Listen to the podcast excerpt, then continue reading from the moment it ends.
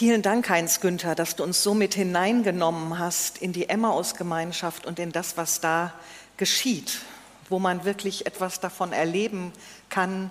Kinder mit Wunden sind sicher bei Jesus und auch in dieser Gemeinschaft. Ich fand das ein ganz großes Vorrecht. Äh, mich hat das schon, als ich hierher kam nach Hannover, ähm, sehr beeindruckt, dass es sowas gibt wie diese Emmaus-Gemeinschaft. Und ich hatte das Vorrecht, euch gleich schon von euch gleich eine Einladung zu bekommen und noch vor Corona ähm, bei euch zu Besuch sein zu dürfen im Café und eure Gemeinschaft mal so ganz lebendig wahrzunehmen. Und habe das als sehr stark und tragend erlebt und war auch sehr beeindruckt, wie in, diesen ganzen, in dieser ganzen Zeit, auch gerade am Anfang der Corona-Zeit, anfangs noch mit Andrea gemeinsam, ihr wirklich es geschafft habt, durch alle Kontaktbeschränkungen hindurch auch in dieser Gemeinschaft den Kontakt zu halten und Menschen, die das noch mehr brauchen, als wir es alle gebraucht haben, immer wieder deutlich zu machen, du bist nicht allein, sondern wir sind gemeinsam unterwegs. Ihr habt Wegbegleitung. Und mit dieser Emmaus-Geschichte schenkt ihr uns auch eine Geschichte für diesen Gottesdienst. Eine Geschichte, die davon erzählt, dass Jesus sich ganz besonders denen zuwendet, die gerade nicht auf der Höhe ihrer Kraft sind, die gerade nicht weiter wissen, die angeschlagen sind.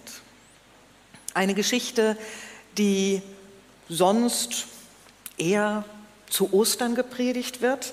Aber wir sind im Jahr so ungefähr weitestmöglich von Ostern weg, gerade Mitte Oktober. Aber trotzdem heute also Emmaus und in einem Diakoniegottesdienst, wie wir das so schön nennen. Diakoniegottesdienst ist eigentlich so doppelt gemoppelt. Man könnte dann sagen ein Dienstgottesdienst, denn Diakonie heißt dienen, heißt Dienst. Aber wenn wir Gottesdienst feiern, haben wir dabei im Blick, dass wir Gott dienen wollen und dass er uns dient. Und dieses Wort Diakonie beschreibt aber ganz stark die Hinwendung zu Menschen, die dienende Hinwendung zu Menschen in ganz unterschiedlicher Art und Weise. Und damit ist die Diakonie irgendwie auch ganz dicht verknüpft mit der Sozialarbeit. Und es ist ein wahrer Segen, wenn man gute Sozialarbeiter, Therapeuten, was weiß ich, was alles an professionellen Menschen in solchen diakonischen Aufgaben hat. Aber dieser Begriff Diakonie, da schwingt noch etwas Besonderes mit. Da schwingt nämlich drin mit, dass dieser Dienst am Menschen geprägt sein soll von Jesus geprägt von Jesus und dem, wie er Menschen gedient hat. Und es hat mich ermutigt, mit dieser Brille einmal heute diesen Text anzuschauen. Wie dient Jesus da diesen beiden, diesen beiden ratlosen, mutlosen Männern, von denen erzählt wird, dass sie Verwirrendes, Schreckliches, Beängstigendes hinter sich haben in diesen Tagen in Jerusalem und jetzt nichts Besseres wissen, als zu sagen, wir gehen wieder nach Hause. Was sollen wir denn jetzt noch machen? Wir gehen wieder nach Hause. Und dann heißt es, während sie noch redeten und hin und her überlegten, kam Jesus selbst dazu und ging mit ihnen. Aber es war, als ob ihnen jemand die Augen zuhielt und sie erkannten ihn nicht. Jesus geht mit. Das ist schon der erste Dienst. Jesus ist einfach erstmal da. Das ist einerseits nicht viel und andererseits doch schon ganz viel. In einer Situation, in der man verzweifelt ist, zu merken, ich bin jetzt nicht mehr allein damit. Da ist jemand da, der nimmt wahr, da stimmt was nicht, da ist was nicht in Ordnung. Jesus ist in dieser Situation da und er nimmt die beiden einfach erstmal wahr. Vielleicht geht er auch erstmal stumm eine ganze Zeit nebenher und hört schon mal mit. Wenn wir selbst Menschen dienen wollen und uns fragen, wie fangen wir das an, dann ist das vielleicht ein ganz guter Schlüssel, dieses einfach erstmal da sein und mitgehen. Nicht gleich die großen Pakete aus der Zaubertüte holen und sagen, oh, ich weiß dies und ich weiß jenes und sonst was, sondern einfach erstmal da sein. Und manchmal fällt uns ja auch erstmal gar nichts anderes ein, da wo wir der Not eines Menschen begegnen. Und wir sind selber ratlos und hilflos und voller Fragen. Aber da sein, mitgehen ein Stück, das können wir. Und ich glaube, das fühlt sich so wenig an und man fühlt sich manchmal so hilflos dabei, wenn man denkt, ich kann ja nur da sein. Aber das ist so viel. Das ist in dieser Situation schon wirklich eine Menge dass da ein Mensch ist. Der Dienst des Daseins, der Dienst des Mitgehens. Das ist das, womit alles anfängt. Und dann geht es weiter.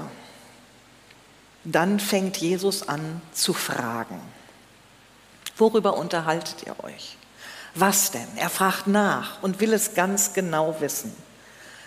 Fragen stellen das kann ein echter Dienst sein. Der Dienst der Fragen. Jemand interessiert sich dafür, was ist denn wirklich los?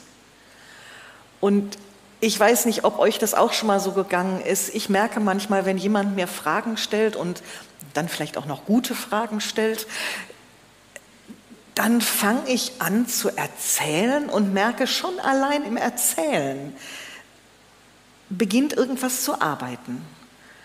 Wenn im Fragen jemand Raum gibt, dass jemand erzählt, dann muss man ja Worte finden für das, was vielleicht noch ganz ungeordnet in einem drin ist. Und dieses Fragen hilft, diese Worte zu finden. Und wenn nach der Frage auch wirklich nicht gleich die nächste Frage kommt, sondern erst mal Zeit, vielleicht auch ein bisschen Stille, um erstmal zu gucken zu können, was will ich denn sagen? Im Aussprechen präzisiert sich was und vielleicht beginnt schon etwas wie innere Klärung, einfach dadurch, dass jemand fragt und ich reden kann. Fragen stellen kann ein echter, tiefer, wichtiger Dienst sein. Und übrigens, der, der die Fragen stellt, der dient auch sich selber irgendwie. Denn man ist manchmal zu schnell in der Gefahr zu denken, ach ja, kenne ich, ach ja, weiß ich, ist mir auch schon mal so gegangen. Und vielleicht ist es gar nicht so. Vielleicht erlebt der andere seine Situation ganz anders, als ich sie in der gleichen Situation erlebt hätte.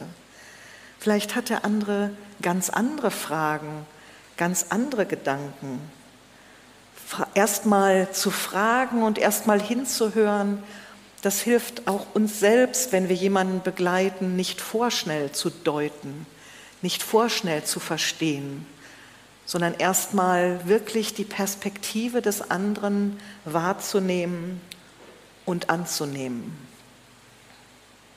Fragen stellen, ein echter Dienst. Und trotzdem kenne ich manchmal dieses Gefühl, ja, wenn ich da jetzt genauer nachfrage, dann muss ich doch auch helfen können, dann muss ich doch auch die Antwort haben. Nein, das musst du erstmal noch gar nicht. Es ist erstmal gut und ein eigener Wert, die Fragen zu stellen und einen anderen reden zu lassen, auch ohne dass schon Antworten da sind. Und deshalb ist dieser Dienst zu fragen ein ganz wesentlicher Dienst für sich ganz alleine. Und dann kommt eine Frage, ihr habt vorhin beim Vorlesen von Frauke auch ein bisschen geschmunzelt, die klingt dann unhöflich. Warum seid ihr so begriffsstutzig? Also ehrlich gesagt, möchte ich auch nicht so gerne gefragt werden. Aber Jesus fragt die Jünger so, warum seid ihr so begriffsstutzig? Warum fällt es euch so schwer zu glauben? Da schwingt ein bisschen Vorwurf mit, zugegeben. Aber Jesus bringt an dieser Stelle jetzt Gottes Sicht der Dinge ein. Er dient den beiden mit einer ganz anderen Perspektive. Und er sagt, das, was ihr erlebt habt, das, was euch jetzt so niederdrückt, das kann man noch ganz anders sehen, das kann man noch ganz anders deuten, denn das ist Teil von Gottes Geschichte. Und er erzählt das Ganze nochmal neu aus der Perspektive Gottes, Gottes Sicht der Dinge und damit ein neues Licht auf alles. Und das hilft, diesen Sinn zu finden. Ich finde, das ist wirklich Jesus an dieser Stelle. Nicht immer, wenn wir einen Menschen begleiten, haben wir gleich diese andere Geschichte, dieses ganz andere oder diese Sicht Gottes oder diese Antwort. Aber auf jeden Fall ist es schon mal ganz wichtig, bei allem, ja, ich habe den anderen gehört, ich habe wahrgenommen, ich habe nachgefragt, trotzdem zu sagen, ich bin nicht du. Ich bin nicht mittendrin. Jesus sagt nicht, ach ihr Ärmsten, ihr tut mir so leid, ach, ich weiß auch gar nicht, was ich machen soll. Und manchmal gerät man, wenn man Menschen begleitet und sie sind in einer echt schwierigen und verfahrenen und hilflosen Situation, gerät man manchmal auch so in so einen Sog rein, dass man auf einmal selber so ratlos und fragend wird und denkt, ach, ich weiß jetzt auch gar nicht mehr. Und da ist es gut, diese andere Perspektive sich zu behalten.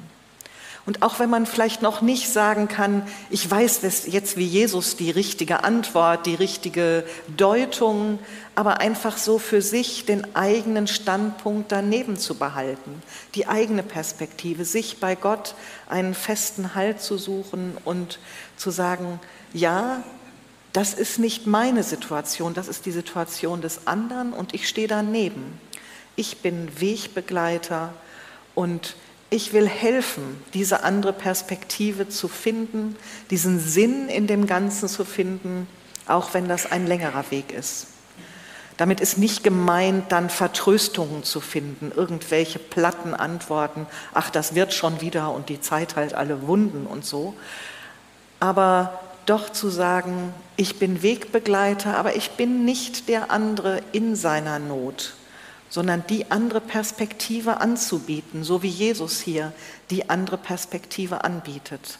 Das ist ein großer Dienst, auch wenn es manchmal wirklich provozierend klingt, auch wenn man wirklich manchmal denkt, ist das nicht ein bisschen unhöflich, jetzt einfach zu sagen, dies oder das, sondern ja, das darf sein, diese andere Perspektive. Und auch hier löst sie ja nicht sofort das große Aha aus. Ach ja, danke, wir haben verstanden, ja super, du hast uns jetzt erklärt, jetzt ist alles gut. Nein, so weit sind sie noch nicht. Jesus hat es gesagt, wie Gott die Dinge sieht, aber erstmal bleibt die Lösung, wenn man so will, weiter offen. Und nach all diesem Sinnsuchen und Hören und Denken wird es auf einmal sehr profan in dieser Geschichte. Es wird dunkel, man wird müde und man kriegt Hunger. Also gar nichts Hochgeistliches, sondern ganz menschliche Bedürfnisse. Und hier kommt ein nächster Dienst ins Spiel, der Dienst der Gastfreundschaft. Und da finde ich das eine ganz spannende Wendung der Geschichte, wie das auf einmal so ein gegenseitiges Dienen wird. Es ist nämlich erst Jesus, der eingeladen wird. Die beiden, die eigentlich völlig ratlos und mutlos sind und so das Gefühl gehabt haben, es geht gar nichts mehr, die erinnern sich daran, was aber noch geht, ist gastfreundlich sein. Was aber noch geht, ist jemanden einladen. Und das tun wir jetzt.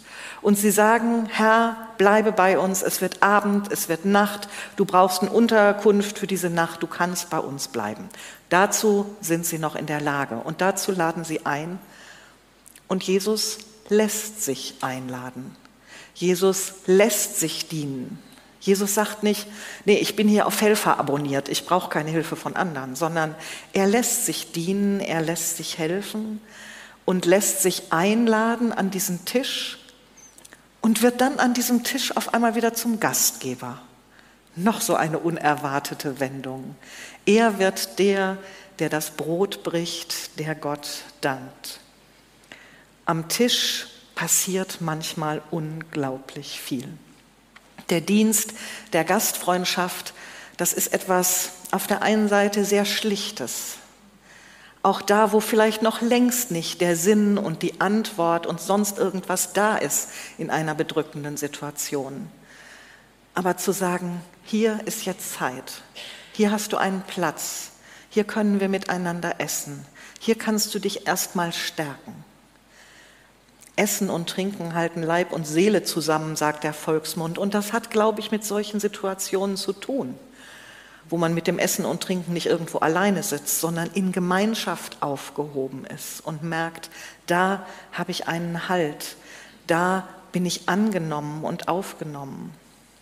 Das ist ein Rahmen, in dem etwas geschehen kann. Und es ist, glaube ich, nicht von ungefähr, dass als wir in den letzten Wochen und Monaten auch immer wieder darüber, darüber nachgedacht haben, was ist jetzt in dieser Zeit auch nach diesen Corona-Einschränkungen für uns als Gemeinde wichtig, dass eins der Projekte, die dabei rausgekommen sind, genau das war, wie können wir mehr miteinander Tischgemeinschaft haben? Weil da so viel passieren kann in diesem Miteinander am Tisch sitzen, Zeit teilen und ja auch darin von Gott berührt werden, einfach so zwischendrin. Da heißt es, er nahm das Brot, dankte Gott, brach das Brot in Stücke und gab es ihnen. Das sind so Worte, die sind irgendwie vertraut. Da denkt man an Abendmahl, man denkt vielleicht an die Speisung der 5000, ganz viele Situationen. Diese beiden hier, das waren keine von den Zwölfen, die in dieser intimen Runde beim Abendmahl dabei gewesen waren. Und trotzdem waren sie welche, die in diesem Moment an dem Brechen des Brotes Jesus erkannten. Einfach so, in diesem ganz Alltäglichen war auf einmal spürbar, Gott ist da. Das erinnert mich daran, wie ich mal in eine Gemeinde kam als junge Lehrerin, in der früher mein Großvater öfter aufgetaucht war. So, der war Gemeindeleiter der Nachbargemeinde und war dann da öfter mal so hingekommen und hatte die mitbegleitet. Und dann erzählte mir so ein alter Bruder, ja, weißt du, dein Opa, der kam dann an und man hat mit dem über alles Mögliche und Unmögliche geredet, über Gott und die Welt. Und wenn er wieder weg war, dann hat man gedacht, irgendwie war Jesus da. Und das hat mich beeindruckt, dass manchmal so in diesem ganz alltäglichen Miteinandersein sich etwas ereignen kann. Davon, dass Gott da ist, spürbar da.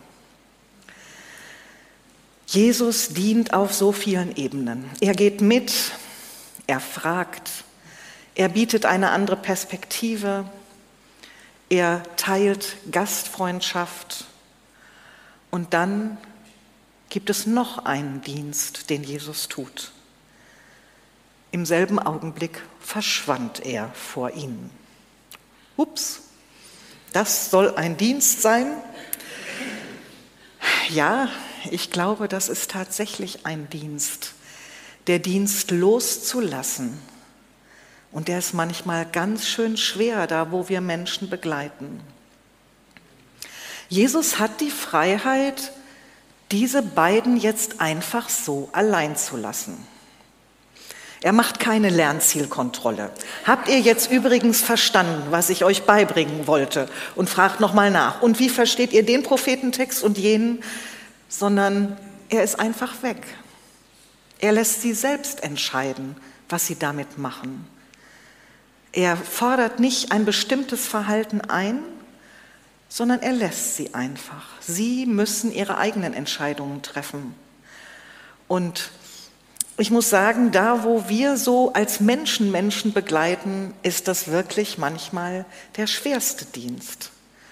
Zu sagen, ja, ich habe ein Stück begleitet, aber ich kann dem anderen nicht seine eigenen Entscheidungen abnehmen. Ich kann sein Leben nicht für ihn leben. Ja, es ist vielleicht manchmal nötig, Menschen gehen zu lassen, obwohl sie nicht das tun, was ich jetzt gut und hilfreich finden würde. Aber mein Teil der Wegbegleitung ist getan. Jesus kann das irgendwie so, sie loslassen, sie gehen lassen. Und er erinnert uns daran, dass Diakonie Menschen nicht entmündigen soll, sondern Diakonie soll Menschen ermächtigen, ihre eigenen Entscheidungen zu treffen, ermächtigen, stark zu sein, vor Gott ihre eigenen Schritte zu gehen. Die beiden damals, die nehmen spät am Abend, als es schon dunkel ist, die Beine nochmal in die Hand und gehen nochmal alle Kilometer zurück nach Jerusalem vor lauter Begeisterung. Aber sie tun es aus freien Stücken. Und nicht, weil Jesus es ihnen aufgetragen hätte oder weil sie es müssten, sondern weil sie sagen, das ist jetzt für uns das Richtige. Fünf Facetten des Dienens, die wir hier bei Jesus entdecken in dieser Geschichte. Mitgehen, fragen, eine andere Perspektive anbieten, Gastfreundschaft und loslassen. Sozusagen eine Handvoll Diakonie. Und ich finde, das sind wichtige Gedanken und Anregungen für die Stellen, wo wir selbst Wegbegleiter sein können, sollen, wollen. Und das ist ja nicht nur was für Profis, sondern jeder von uns hat Menschen an der Seite, wo er merkt, da ist jetzt gerade mal für eine Zeit lang Begleitung dran in einer Situation. Mal kürzer, mal länger. Mal Menschen, die einem lang vertraut sind und die gerade in einer schwierigen Zeit sind. Und vielleicht Menschen, die einem irgendwo vom Leben über den Weg gespült werden. Und ich möchte dich einladen zu fragen, gibt es da einen Menschen, den Jesus mir aufs Herz legt oder schon längst gelegt hat, wo ich Wegbegleiter sein kann? Und wenn ja, was ist jetzt gerade dran? Einfach mitgehen? Zeit zum Fragen? Mut, eine andere Perspektive einzubringen? vielleicht auch mal zu konfrontieren. Schlicht und ergreifend Gastfreundschaft. Oder ist eigentlich schon so viel gelaufen, dass ich merke, jetzt ist Loslassen dran? Jetzt kann ich dem anderen seine Entscheidungen nicht abnehmen?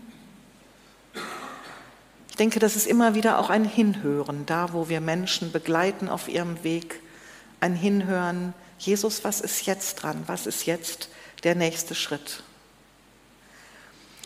Dieser Text, so wie Frauke ihn gelesen hat, endet mit einem wunderbaren Vers. Sie sagten zueinander, brannte unser Herz nicht vor Begeisterung, als er unterwegs mit uns redete und uns die Heilige Schrift erklärte. Das ist eine Gnade, wenn das passiert, dass wirklich ein Herz anfängt zu brennen, was vorher wie erloschen war. Zünde an dein Feuer, Herr, im Herzen mir, haben wir am Anfang des Gottesdienstes gesungen. Da ist auch die Rede von diesem brennenden Herzen. Und dieses brennende Herz, es beginnt ganz einfach mit der Wegbegleitung, da wo das anfängt. Wir können es nicht machen, dass Herzen wieder anfangen zu brennen. Aber wir können vielleicht hier und da den Weg dazu bereiten, dass Gott Raum hat, einen Menschen zu erreichen. Und dazu sind wir alle gerufen und eingeladen. Und dann wird es uns vielleicht auch selbst dabei geschenkt, wo wir andere auf dem Weg begleiten, dass unser eigenes Herz beginnt zu brennen. Brannte nicht unser Herz vor Begeisterung, als er mit uns redete? Das schenke uns Gott. Amen.